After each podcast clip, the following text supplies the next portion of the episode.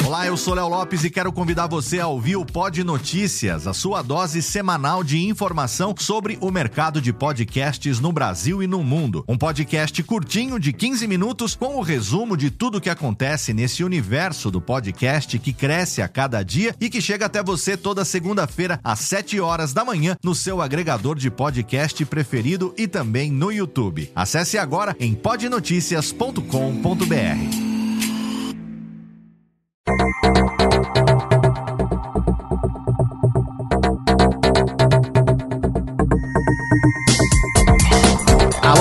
Técnica, alô Técnica, baixa a trilha técnica, seja muito bem-vindo. Esse é o episódio número 53 do Alô Técnica e hoje eu vou apontar para você cinco desmotivações que levam você a terminar o seu podcast.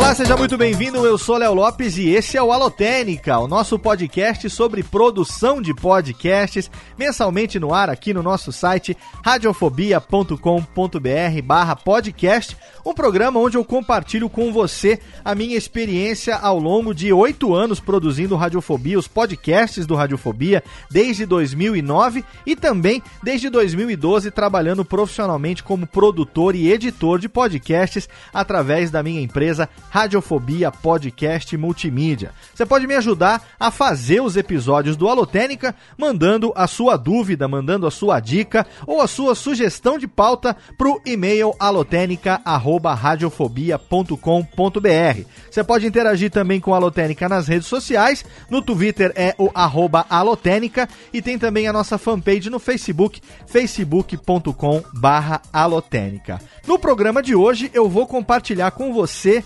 cinco desmotivações. Na verdade é uma brincadeira, um paralelo com o Alotênica número 51 que eu publiquei há dois meses. Cinco motivações para que você comece agora o seu podcast motivos mais emocionais do que técnicos. Naquela ocasião, eu falei também sobre o Alotênica número 34, onde eu dei para você oito motivos para começar o seu podcast e fiz o paralelo com cinco motivações que levam você a começar agora o seu podcast. O programa de hoje é um paralelo com esse programa, cinco desmotivações, cinco motivos fortes que levam você a encerrar o seu podcast, a terminar o projeto do seu podcast, a fechar as portas, a pendurar o microfone, a pendurar o fone de ouvido e simplesmente encerrar as atividades do seu podcast. Você tem um paralelo também no programa de hoje com o Alotênica número 36, que foi publicado lá em novembro de 2015, oito razões para você não iniciar um podcast. Naquela ocasião, eu listei oito motivos que, se você tivesse pensando em algum deles ali, seria melhor analisar duas vezes, né? A possibilidade de, quem sabe, talvez nem começar a fazer um podcast, porque ali tem motivações que, digamos, são difíceis de alcançar ou coisas que talvez não fossem aconselháveis que você tivesse em mente para começar um podcast. Coisas como querer conseguir rapidamente muitos downloads, querer entrar logo nos novos e recomendados do iTunes, pessoas que não quisessem interagir com seus ouvintes, que tivessem como motivação desbancar um certo podcaster ou um certo programa, ou viver imediatamente de podcast, enfim, eu listei lá oito motivos para que você pensasse duas vezes antes de começar. E o programa de hoje, ele não é bem isso. O programa de hoje ele é levado pela observação dos motivos que levam realmente os podcasters que já desenvolvem o seu projeto há um certo tempo simplesmente pararem, anunciarem que o programa não será mais publicado por N razões. Essas razões, as principais que eu pude observar, eu vou listar e compartilhar com você no programa de hoje. Mas antes, eu quero deixar aqui a recomendação do meu outro site, que é o curso de podcast.com.br. Você pode entrar lá e você vai ter todas as informações a respeito das minhas atividades como professor, como instrutor, para quem quer aprender presencialmente ou para quem quer fazer uma aula, ou para quem quer adquirir o meu livro Podcast Guia Básico e ter aí ao alcance das mãos um guia prático para você poder fazer o seu podcast. Todas essas informações estão concentradas no meu outro site que é o cursodepodcast.com.br. Lá você vai saber em primeira mão sempre que tiver um novo curso disponível, um novo workshop. Lá você pode se inscrever no meu workshop de produção de podcasts online que a gente está fazendo desde 2013 na plataforma do Barba Ruiva, lá meus amigos do Bivet. Se você quiser, tem lá o workshop como produzir o seu podcast com qualidade profissional que você assina por apenas 99 reais. Você também vai encontrar no curso de podcast.com.br todas as informações para você poder adquirir o meu livro Podcast Guia Básico, o único guia, o primeiro e único por enquanto guia prático em português para você aprender em cinco passos como você pode produzir o seu podcast. Um livro que tem ajudado muita gente, tenho recebido muitos feedbacks desde o lançamento do livro. Se você quiser, você pode adquirir ele tanto na versão física como também o e-book que você pode ler no seu dispositivo preferido, no seu e-reader preferido. Tem para todas as plataformas. Todas essas informações você encontra lá no meu outro site que é o cursodepodcast.com.br. Agora, Técnica, roda a vinhetinha porque tá na hora de entrar no tema de hoje. Alô, Técnica! Alô, Técnica! Alô, Técnica! Segue programação Técnica!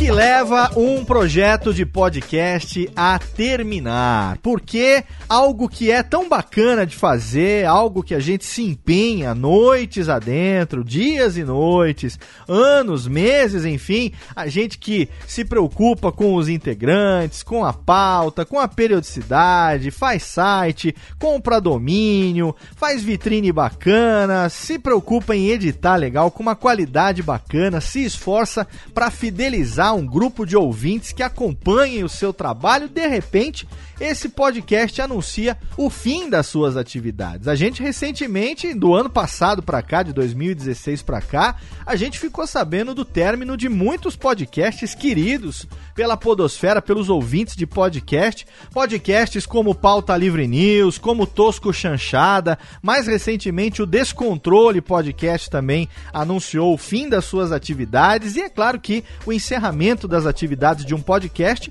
deixa toda uma legião de fãs órfãos desse podcast, pessoas que gostam, que gostavam, que acompanham até hoje pelas redes sociais os integrantes de um podcast que estão ali sempre assinando o feed, esperando dentro daquela periodicidade a publicação de um novo programa, sempre que um programa anuncia o final das suas atividades, é uma comoção geral, porque a gente que gosta tanto de podcast não quer ver um podcast terminar. A gente que acompanha, eu mesmo assino muitos no meu feed, todos esses que eu citei são meus amigos pessoais. É claro que a gente fica chateado, hashtag chateado, porque um podcast termina as suas atividades. Mas existem razões que levam os integrantes de um podcast a se reunirem, tomarem a decisão de descontinuarem o seu podcast. Isso já aconteceu com muitos e certamente ainda vai acontecer com tantos outros, e não há pecado nenhum que isso aconteça por isso que eu listei no programa de hoje essas desmotivações. Quais são os motivos, né, que podem levar você a tomar a iniciativa de efetivamente terminar, de encerrar as atividades de um projeto de podcast que você vinha desenvolvendo. Então, Técnica, vamos listar as cinco desmotivações que levam você a encerrar o projeto do seu podcast. Alô, Técnica! Alô, Técnica! Alô, Técnica! Segue programação Técnica! A primeira desmotivação que a gente pode listar aqui é que o podcast não deu o retorno esperado. Ele não deu o retorno esperado em qualquer um dos aspectos que, eventualmente, os integrantes tivessem colocado como objetivo de ter retorno. Pode não ter dado o retorno esperado em grana, pode não ter dado o retorno esperado em engajamento, pode não ter dado o retorno esperado no crescimento que se almejava com o podcast.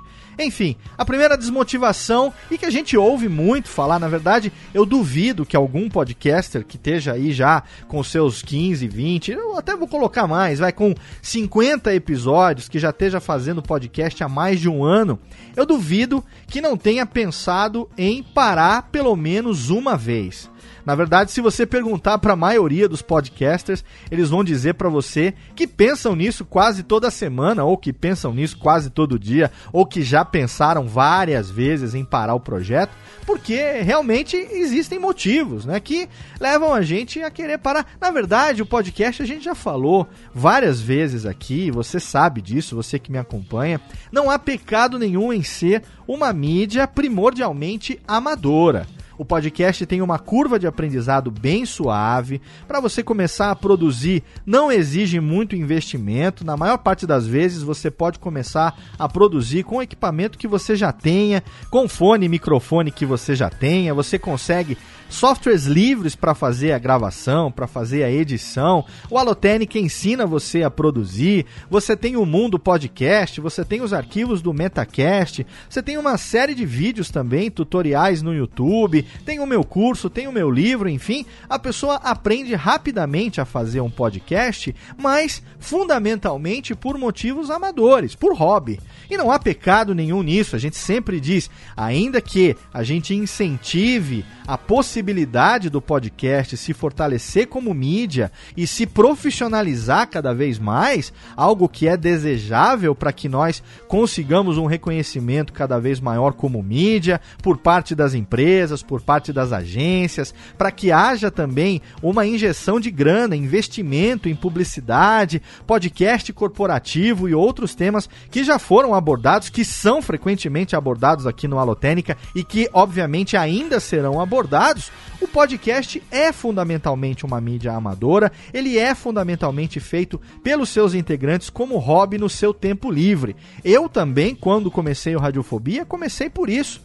Comecei porque eu ouvia tantos podcasts, eu tinha o projeto do Radiofobia como um programa de entrevistas para o rádio engavetado, e quando eu descobri o podcast, o meio de distribuição através do podcasting, eu falei, puxa vida, eu vou resgatar esse meu projeto, vou tirar da gaveta o projeto de fazer um programa de entrevistas e comecei a fazer o Radiofobia, chamei o Queça, meu amigo de infância, a gente gravou o primeiro programa na segunda-feira de carnaval de 2009, em fevereiro, e no dia 1 de março de 2009 nós lançamos o primeiro Radiofobia e durante muito tempo ele veio sendo o nosso hobby, o nosso motivo de encontro encontro quinzenal para a gente chamar pessoas queridas, convidados, para eu entrevistar os meus ídolos do rádio, os meus ídolos do humor, as pessoas, colegas de profissão que eu gostaria de entrevistar, fazer crossover, conhecer o pessoal da internet, enfim, motivos que realmente fazem com que você tire algumas horas da sua semana de folga, algumas horas às vezes até do seu dia ali todo dia pegar um tempinho para você poder gravar, para você poder editar e tal e publicar ele na periodicidade definida. No caso do Radiofobia, ele começou e ainda vem sendo quinzenal desde março de 2009, quando foi publicado o primeiro programa. Mas eu só passei a enxergar o Radiofobia como algo que pudesse realmente ser considerado algo profissional a partir do momento que ele se tornou uma vitrine muito importante para mim, que eu comecei a ser contatado por organizadores de evento e por outras pessoas, por empresas profissionais que queriam aprender como eu fazia o Radiofobia, como era fazer ao vivo, com operação em tempo real, com as trilhas, as vinhetas, emulando o rádio na mídia podcast. Aí eu vi que como ele era uma vitrine importante para mim, eu realmente não poderia deixar de fazer e aí ele deixou de ser hobby para ser uma ferramenta importante na divulgação de mim como profissional, na minha divulgação pessoal e, é claro, de quatro anos e meio, quase cinco anos para cá, na divulgação dos serviços prestados pela minha empresa. Mas, fundamentalmente, não há pecado nenhum em fazer o podcast de forma amadora, que é como a maioria das pessoas fazem. E aí, você espera um retorno desse esforço e é natural que você tenha a motivação de querer ou que entre uma graninha ou que você consiga engajar o maior número possível de pessoas ou que a audiência cresça junto com o número de downloads, o número de acessos, o número de assinantes ali, quem curte no Facebook, quem segue no Twitter e tudo mais. A gente durante muito tempo disse, tem gente que ainda diz, que o comentário que o ouvinte faz no site é o pagamento do podcaster, né? Tem gente que ainda fala isso, incentiva as pessoas a comentarem a respeito do programa. É claro que o comentário é muito importante. É claro que o comentário ele é reflexo do engajamento que o podcaster consegue ter com o seu público, mas ele não é pagamento. Pagamento mesmo a gente recebe em dinheiro, em permuta, em espécie, em alguma coisa que, enfim, faça com que o site se pague através da hospedagem, através do domínio, através do tempo que as pessoas gastam em fazer. A gente quer ter um retorno disso. E muitas vezes esse retorno não acontece porque a gente sabe que é uma mídia complicada, é uma mídia de nicho, é uma mídia que está crescendo, apesar da gente já ter 11 anos. Agora, em outubro de 2017, a gente vai celebrar os 12 anos do podcast no Brasil uma mídia que começou lá em 2004, a gente não tem ainda uma consolidação do podcast como mídia. A gente se esforça para que cresça cada vez mais, mas ainda é difícil ter uma injeção de verba, ainda é difícil você conseguir um engajamento tão grande quanto em vídeos, por exemplo, no YouTube, que é uma plataforma muito popular, ou mesmo no crescimento através dos downloads, porque muitas vezes a gente é obrigado a mostrar page views como métrica e o podcast muitas vezes ele tem um site, como é o caso do Radiofobia, só mesmo para publicação dos episódios. E aí você não tem, obviamente, o mesmo número de page views que um blog com 30, 40 notícias diárias tem ali, e aí você não consegue o crescimento almejado. Então, a primeira desmotivação, o primeiro motivo que faz com que as pessoas parem, pensem, reflitam, vamos parar o podcast, não dá pra gente fazer mais, porque ou não deu a grana que se esperava, ou não conseguiu o engajamento esperado, ou não conseguiu crescer como queria. Vale lembrar aqui que eu não estou com esse programa aqui querendo desmotivar você a fazer o seu podcast, hein? Eu não estou aqui cagando nenhuma regra dizendo que se isso acontece com você, pare agora. Não é isso que eu estou fazendo. Você já entendeu, né? Você que é ouvinte do Alotênica, né? Raciocínio é o suficiente para saber, apesar de tem algumas pessoas aí que gostam de falar mais do que a boca, mas não é isso que eu tô fazendo. Eu não estou aqui desmotivando você a fazer o seu podcast. Eu não tô dizendo que se não dá grana, se não tem engajamento ou se não cresce que você deve parar. Eu tô listando aqui, pela minha observação, os motivos que eu vejo que fazem com que colegas podcasters parem de fazer os seus projetos. Alô, Técnica! Alô, Técnica! Alô, Técnica! Segue programação Técnica! A segunda desmotivação, algo que a gente ouve bastante falar também, é que o pessoal resolve parar porque dá muito trabalho. É trabalhoso demais fazer um podcast. No começo parece que é simples, aí o cara começa e vai ver todos os aspectos de produção, desde conciliar a disponibilidade da agenda de todos os participantes para poder gravar, até a definição de um tema, elaboração de uma pauta, marcar efetivamente a gravação, fazer com que todo mundo esteja lá no dia da gravação, conseguir fazer uma captação de qualidade. Depois alguém vai receber isso para editar tem gente que edita numa faixa mixada, tem gente que edita em faixas separadas e depois tem a sonorização, tem a masterização, tem o post, tem a publicação, tem o feed, quer dizer, existe um passo a passo, existe ali os pontos que precisam ser cumpridos para que o programa saia da sua concepção e efetivamente seja publicado e a pessoa dê o play e escute no seu dispositivo preferido. E é claro que isso demanda trabalho, isso demanda tempo. E muitas vezes o processo de produção se torna trabalhoso demais, e aí os integrantes chegam à conclusão de que não vale a pena continuar dedicando tanto tempo a algo que acaba emendando também na primeira desmotivação que eu falei, que é trabalhoso demais para ter tão pouco retorno de grana. Dá trabalho demais para ter tão pouco engajamento. Dá trabalho demais para a gente não ver um crescimento tão expressivo dentro daquilo que a gente queria. Então, quando as pessoas chegam à conclusão de que está dando mais trabalho do que prazer, Tá dando mais trabalho fazer do que a alegria de gravar, de bater papo com os amigos, que talvez fosse uma das motivações iniciais, de falar sobre um assunto que se gosta ou que se domina, ou algo que se trabalha. Quando você começa a ter no processo de produção um fardo para você carregar, aí muita gente para, repensa e resolve desistir de fazer e resolve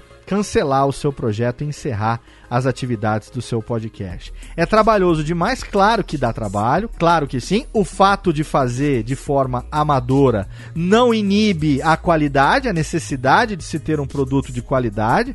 A gente sabe pelo resultado da última edição da Pod Pesquisa, que foi realizada em 2014, que o ouvinte cada vez mais preza por uma qualidade de áudio bacana, por uma qualidade técnica bacana. A qualidade técnica, obviamente, ela não é mais importante do que a qualidade do conteúdo, mas cada vez menos pessoas toleram ouvir podcasts que já estão no ar há tanto tempo com uma qualidade pífia. Como eu costumo dizer, como se a pessoa estivesse falando dentro de uma lata de Nescau. As pessoas não conseguem ouvir porque tem hoje uma quantidade tão grande de programas, uma oferta cada vez maior de programas para ouvir e cada pessoa tem as mesmas 24 horas por dia tem o mesmo tempo livre que tem todo dia. Ou o tempo de deslocamento, ou o tempo de academia, ou o tempo de fazer alguma coisa em casa, enfim, as pessoas têm o mesmo tempo todo dia. E você tem uma oferta cada vez maior de programas. Se você tem ali um que tem uma temática legal, que tem participantes ali que conseguem tocar de uma maneira bacana, mas tem uma qualidade técnica muito inferior, não raro o ouvinte pode trocar você por um programa similar que tenha uma qualidade, um esmero na produção melhor e aí você acaba perdendo ouvinte, perdendo engajamento e isso também é bastante desmotivador. Então a segunda desmotivação, algo que eu escuto bastante, é claro que eu sei porque eu estou há nove anos produzindo podcast, trabalho com isso todos os dias, eu sei o trabalho que dá, mas dependendo do tempo que você tem, dependendo daquilo que você deseja, o fato de ser trabalhoso demais é um motivo que leva você a encerrar o seu podcast. Alô, Técnica! Alô, Técnica! Alô, Técnica! Segue programação Técnica! A terceira desmotivação, algo que também não é incomum, é ouvir os podcasters dizerem que cansou, que perdeu a graça que quando começaram tinham ali a ideia de juntar uma turma para falar sobre tal coisa. Naquele momento aquele tema era bastante interessante, ou porque as pessoas tinham ali o trabalho em comum, ou porque estudavam juntas, ou porque eram amigos de infância, e ali o podcast acabou meio que servindo como mais um motivo para juntar essa galera. Né? Era bastante engraçado, era interessante, era legal naquele momento juntar aquela turma para falar sobre aquele assunto, mas as pessoas podem às vezes se cansar disso elas podem se cansar de fazer o podcast propriamente dito, do processo de produção, elas podem se cansar do tema e elas podem se cansar até mesmo umas das outras. Isso acontece com muito mais frequência do que você imagina. Uma coisa que acontece também dentro dessa desmotivação de falar que cansou, que perdeu a graça, é que às vezes começa com cinco, seis integrantes que são amigos, que têm gostos em comum, e de repente vai saindo um por um por motivos X. Aí um cansa e sai, o outro se muda. Isso a gente vai falar no motivo número 4, que é algo que se confunde um pouco com esse, é, mas que é fundamentalmente diferente. As pessoas vão se cansando, as pessoas vão saindo, as pessoas vão abraçando outros objetivos, outros projetos. Quando as pessoas estão juntas em volta de alguém que é aquele que tomou a iniciativa, né? Isso acontece muito, acontece comigo. Radiofobia sempre foi um projeto pessoal meu, sempre foi uma ideia que eu tive e todos os que participaram comigo do Radiofobia até hoje tinham em comum a amizade comigo. Todos eles eram meus amigos. Tanto é que muitos não se conhecem até hoje pessoalmente. A gente se fala pelas redes sociais, pela internet, pelo Skype, pelo Hangout. A gente se reúne para gravar, mas tem alguns integrantes que ainda não se conhecem pessoalmente. Isso acontece até hoje. Acontecia quando era só eu, Kessa, Marcos Lauro e Laurito. O Kessa é meu amigo de infância, o Marcos Lauro foi meu colega de rádio e o Laurito trabalhou comigo numa multinacional. E aí todos nós nos conhecíamos, eu e cada um deles, e tendo o Radiofobia como aglutinador, essas pessoas se reuniram à minha volta e assim nós tocamos o Radiofobia nos primeiros anos, até que cada um foi se desligando. O Marcos Lauro não se desligou, até hoje participa eventualmente. O Laurito já não participa há muito tempo, porque hoje ele tem uma atividade profissional cujos horários são incompatíveis com nossos horários de gravação. E o Kessa mudou de objetivo, mudou de vida, mudou de foco, tá totalmente numa pegada diferente, focado na filha, na vida profissional, no relacionamento, na busca por um equilíbrio. É muito bacana a pegada que ele tá. Então, assim, é natural que canse, é natural que quando amigos de uma pessoa que é o idealizador do projeto acabam tendo outras coisas mais importantes, com certeza, para fazer, aí acabam se desligando. E não raro aquela pessoa fica sozinha. Né? No Radiofobia, eu achei esse jeito de, de vez em quando, renovar o casting, trazer novas pessoas. Geralmente, a cada dois anos, eu agrego mais duas pessoas e tem pessoas que naturalmente acabam saindo porque tem outros afazeres, porque tem outros objetivos. E em vez de ficar só nesse, nesse ponto aqui dizendo que cansou, perdeu a graça, eu vou puxar já. Técnica, por favor, puxa a vinhetinha pra gente puxar a desmotivação número 4, porque essas duas elas estão intimamente ligadas. Alô, Técnica! Alô, Técnica! Alô, Técnica! Segue programação Técnica. A desmotivação número 4 é a vida mudou. As coisas mudaram né? No primeiro momento, todo mundo tinha aquele objetivo em comum, todo mundo era amigo de faculdade, estudava, sei lá, cinema. Então resolveram fazer um podcast sobre cinema. Aí fizeram o podcast durante os dois últimos anos de faculdade, depois se formaram e aí um foi terminar o curso nos Estados Unidos, o outro se mudou para Maceió, o outro é, se casou e deu um tempo com a parada de cinema, foi fazer outra coisa.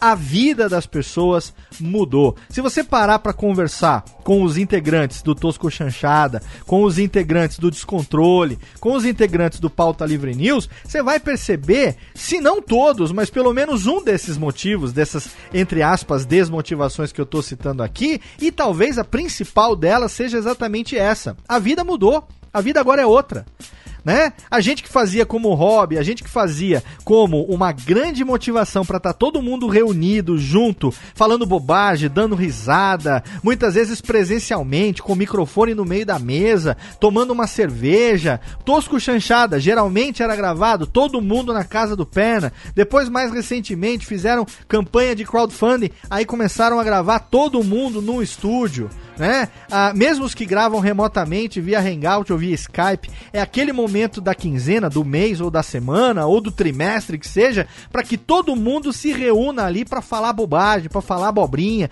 para falar alguma coisa ali em torno daquele tema que foi definido pro podcast ou pro programa e simplesmente a coisa acaba quando a vida das pessoas muda. As pessoas crescem, as pessoas se formam, as pessoas casam, as pessoas têm filho, as pessoas descasam, as pessoas mudam simplesmente. Muda de trabalho, perde o emprego, arruma um novo emprego, muda para um outro país, volta para o país, a vida simplesmente evolui, a vida muda. E na evolução da vida, na mudança da vida, muitas vezes o podcast, dependendo do objetivo com o qual ele era feito, dependendo da maneira com o qual ele era produzido, dependendo do porquê ele era produzido, ele deixa de ser prioridade. E não há pecado nenhum nisso.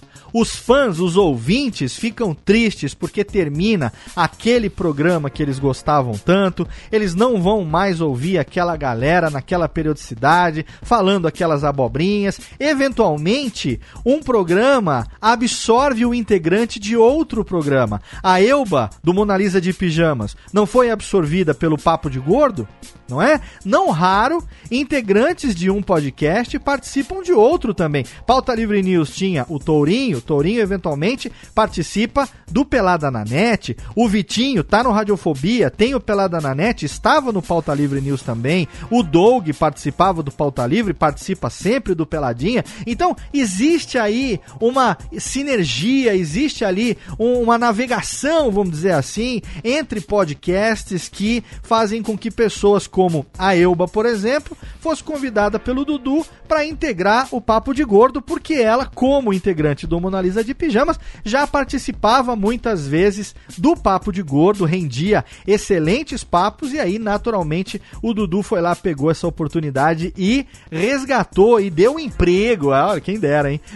Deu um emprego para a dona Eu Balena Australis e ela está lá desfilando a sua graça no Papo de Gordo. PH Santos é um cara também que sempre foi muito disputado pelos podcasts, participava do Rapadura Cast, depois saiu do Rapadura, durante um tempo ele foi absorvido pelo Pauta Livre, aí foi absorvido pelo Papo de Gordo também, depois voltou pro Rapadura, aí começou a fazer o seu próprio podcast e tá aí, vira e mexe o PH é arroz de festa também de podcast, vira e mexe, tá aparecendo também no podcast dos amigos e isso é muito legal também. Então, essa quarta desmotivação é assim, o que que leva você a terminar o seu podcast? Por que as pessoas resolvem encerrar as atividades de um programa, de algo que lhes era tão precioso, que lhes era tão né, caro, que, que, que gostavam tanto de fazer? Por esses motivos ou não deu o retorno esperado, fosse de grana, de engajamento ou de crescimento, ou porque começou a dar trabalho demais e aí já não dava mais para acompanhar, o ritmo de produção exigia muito para aquilo que as pessoas efetivamente podiam se dedicar, ou porque cansou, ou porque perdeu a graça, ou porque simplesmente a vida dos integrantes mudou e na mudança de vida, na evolução da vida, o podcast que já não era feito profissionalmente, que já não tinha um retorno, né, que era feito dessa forma, simplesmente deixa de ser prioridade e não há pecado nenhum nisso. É triste, é claro, ver o fim de um podcast, é triste você saber que não vai conseguir mais ouvir, dar aquelas risadas, ouvir aqueles assuntos tão interessantes com aquela mesma formação, mas a vida muda. A gente tem um caso recente também, que é o Jurassic Cast. O Jurassic Cast era formado pelo trio Miotti, Calaveira e Brunão. De repente, o Calaveira, por motivos pessoais, resolveu sair para focar também na sua carreira, na sua família, em outras coisas e falou: "Gente, para mim não dá mais, Jurassic Cast não rola mais". O Brunão e o Miotti queriam continuar fazendo podcast. Então, terminou-se o Jurassic Cast e nasceu o Portal Refil e dentro do Portal Refil você tem o que isso assim, você tem uma série de podcasts que você encontra dentro do Portal Refil, ainda com o Brunão, ainda com o Miote, mas sem o Calaveira, ou seja, algumas pessoas querem continuar, outro não quer mais, os podcasts também podem evoluir. Ao invés de terminar um programa, eles iniciaram outros três. E aí você tem uma evolução, que é algo que pode acontecer também. Termina-se um por uma razão X e por outra razão começa-se um outro, evolui-se e começa-se uma nova fase. Então, essas são as quatro desmotivações principais que levam pessoas a encerrarem os seus projetos de podcast. Eu tenho mais uma aqui que não é bem uma desmotivação, mas é para fechar os cinco motivos. Eu tenho uma aqui de bônus para você. Alô, Técnica! Alô, Técnica! Alô, Técnica! Segue programação Técnica! A quinta desmotivação não é bem uma desmotivação porque é algo que acontece naturalmente, mas para poder ficar junto aqui com a temática do programa, eu mantive na lista como item número 5 é o fato de que o podcast era produzido dentro de um projeto e esse projeto termina não é? Então, é possível também que um podcast seja temporário, comece já com a expectativa de um final, e quando se termina o projeto, o programa acaba. Eu vou dar um exemplo aqui, o podcast que alguns talvez não conheçam, mas quem é da velha guarda vai se lembrar, um podcast que se chamava Losties. Losties era um podcast que o Dudu Salles, o PH e outros convidados faziam na época do Lost, a respeito dos episódios de Lost.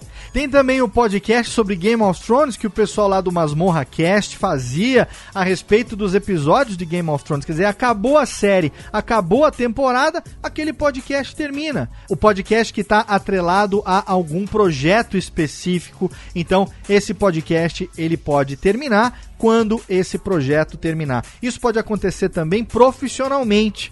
Né? O Jovem Nerd chegou a fazer alguns podcasts para Petrobras, alguns podcasts que eu tive a oportunidade de editar, que foram alusivos a um cubo de conteúdo que teve numa edição da Campus Party, e aí depois disso o pessoal da Petrobras produziu alguns episódios, aqueles episódios foram publicados, acabou o projeto, acabou o podcast. O Halo Cast também, que eu cheguei a editar dentro do Jovem Nerd para lançamento do jogo do Halo, se eu não me engano, no final final de 2015, eu não me lembro bem quando foi agora, mas era uma quantidade que começou já com um fim determinado. O pessoal da Microsoft encomendou três episódios, foram produzidos os três episódios, acabou a produção, acabou o episódio. O projeto Apagão também, lá do Ultra Geek, né? O projeto Apagão, que é mais recente, foi publicado agora em 2016, um projeto fenomenal que o pessoal da Cavalaria Geek produziu patrocinado pela Asus, com edição da Radiofobia Podcast Multimídia. Foi um projeto também que começou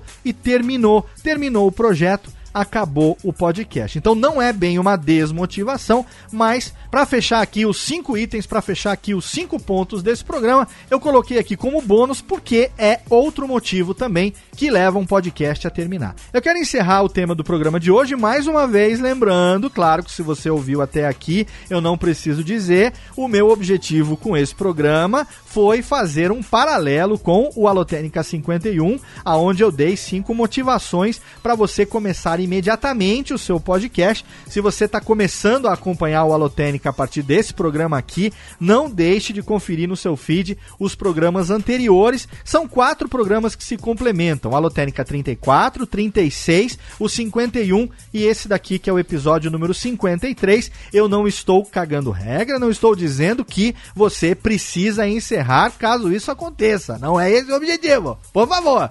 Estou aqui simplesmente dizendo que essas motivações são comuns frutos não só da minha observação, como também de bater papo com meus amigos que terminaram os seus projetos. Eu, particularmente, espero que se você aí tem um podcast, se você é podcaster e tem um projeto de podcast, eu espero que você continue por muito tempo, que você ultrapasse os 10 episódios, que você ultrapasse o primeiro ano, que você ultrapasse os 100 episódios e que você tenha uma vida podcastal longa e próstata, não, longa e próspera, como o Radiofobia, que já está no seu episódio de número 211. Já estamos aí no nono ano de atividades. O Alotênica já está no 53. O Classics também já está no 44. E eu continuo semanalmente produzindo podcasts que vão ao ar toda segunda-feira em radiofobia.com.br/podcast tá certo? E se você produz algum podcast graças ao Alotênica, ao meu livro ou ao meu workshop de produção de podcasts, não deixe de mandar o seu e-mail para alotenica@radiofobia.com.br e diz para mim, olha, Léo, tô fazendo o meu podcast, é o podcast tal, eu estou aqui já há tantos episódios, a nossa temática é ABC, e a partir do mês de junho eu vou começar a divulgar aqui no Alotênica podcasts que me mandarem os links e as informações, dizendo qual é o link, dizendo qual é a temática. Se você começou e o Alotênica ou o meu livro ou o workshop de produção de podcast, seja o meu curso presencial, que eu já dei em Campinas, Rio de Janeiro, São Paulo, Curitiba. Se você fez o curso presencial, ou se você fez o curso online, ou se você ouviu a Lotênica, ou se você leu o meu livro e graças a uma dessas motivações das quais eu tenha participado, você começou a fazer o seu podcast, mande o seu e-mail para mim com todas as informações, porque a partir do mês de junho eu vou começar a divulgar aqui podcast. Sim, vou fazer o jabá de graça dos meus alunos daqueles que começaram a produzir e que estejam fazendo o seu podcast. A única condição é que precisa ter pelo menos 10 episódios no ar Pelo menos 10 episódios no ar é a demonstração, a prova de que você está levando a sério. Você não terminou no 1, no 2, no 3. Você pelo menos fez 10, já é merecimento suficiente para eu divulgar aqui no Alotênica o jabá do seu podcast. Agora, Técnica, não acabou o programa não, roda a vinhetinha, porque hoje eu respondo a uma pergunta do ouvinte. Alô, Técnica! Alô, Técnica! Alô, Técnica! Segue programação Técnica. A pergunta do ouvinte desse programa é do Rafael Aguiar, ele tem 27 anos, é autônomo e mora em Jaboticabal, São Paulo. Mandou pra gente através do e-mail alotenica@radiofobia.com.br e ele diz o seguinte: Olá pessoal do Radiofobia, gostaria de tirar uma dúvida sobre edição. Eu sou editor de um podcast no início de carreira e uma coisa que me deixa com a pulga atrás da orelha é: que fones de ouvido eu devo usar para editar? O meu headphone super foda gamer ou o fone básico que todo mundo usa para ouvir o podcast.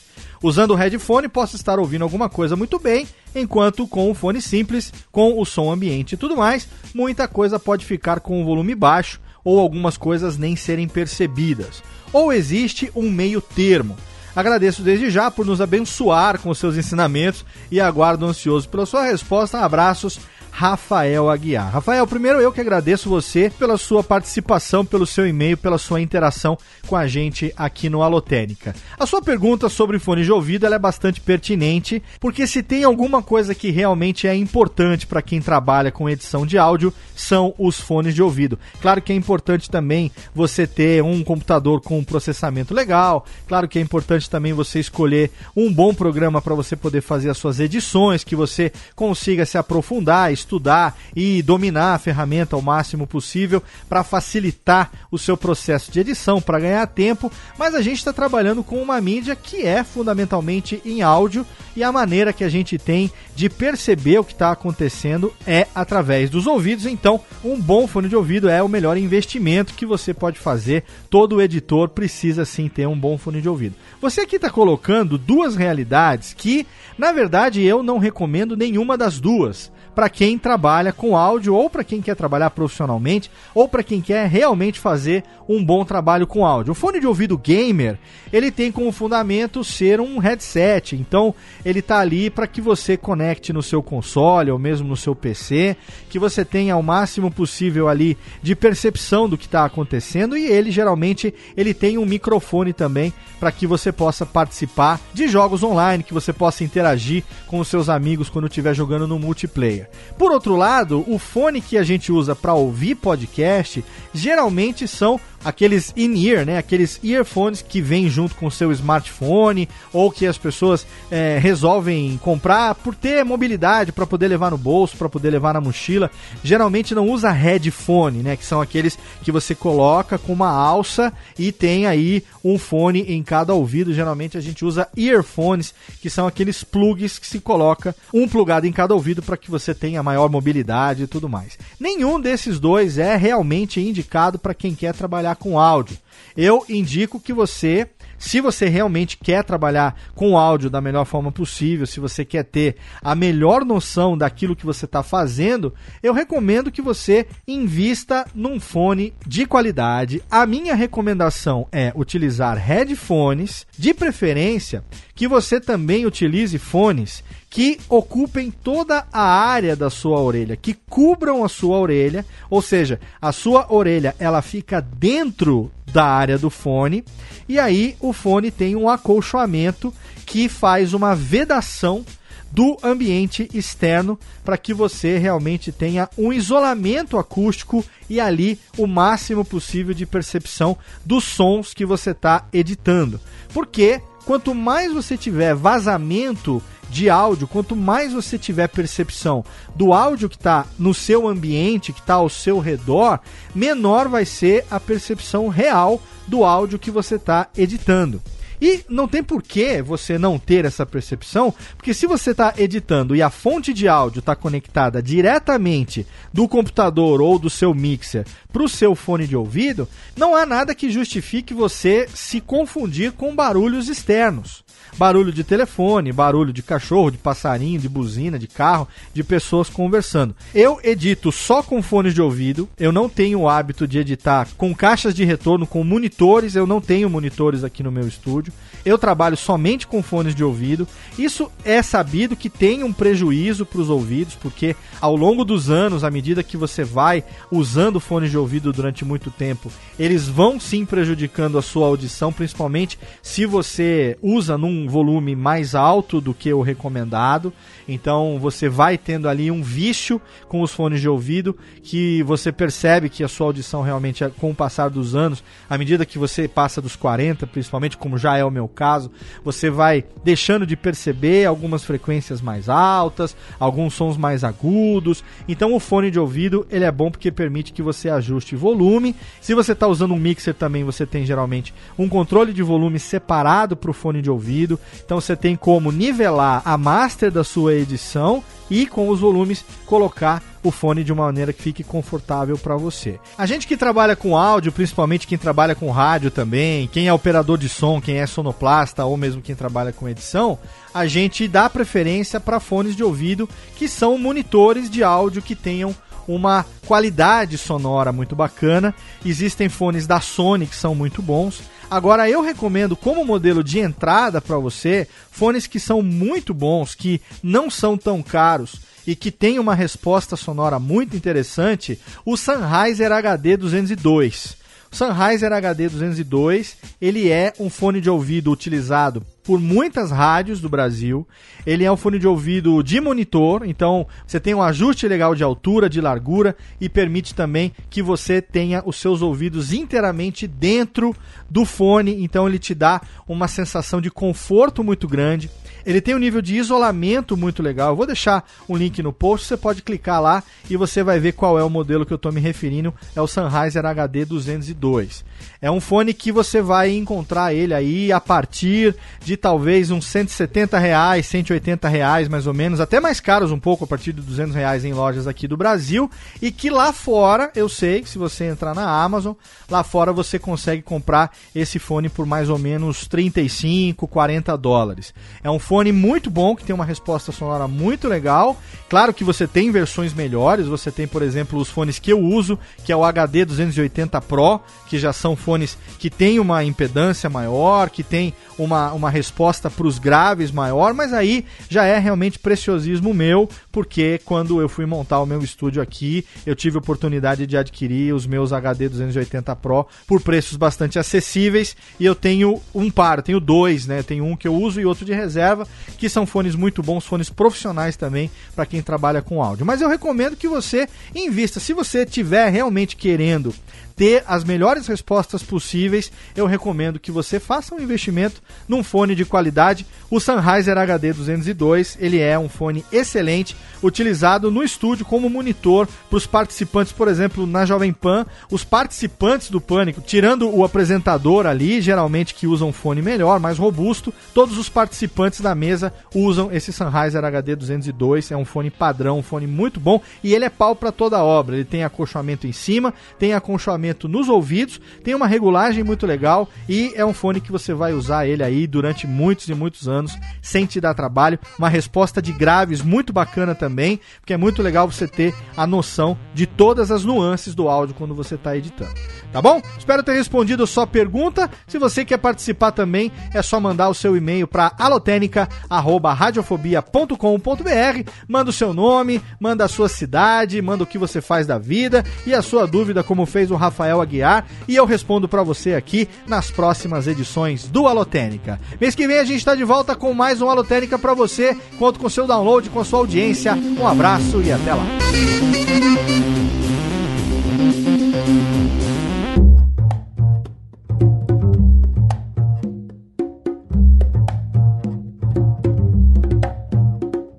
Este podcast foi produzido por Radiofobia, podcast e multimídia. Oi, eu sou o Antônio Viviani e quero convidar você a ouvir o nosso podcast Voz Off. Desde julho de 2017, eu e meu amigo Nicola Lauleta temos o prazer de conversar com as grandes vozes do rádio, da TV e da publicidade do Brasil e trazer suas histórias até você. Se você, como nós, é apaixonado por locução, acesse vozoff.com.br e acompanhe nossos episódios aqui na Radiofobia Podcast Network.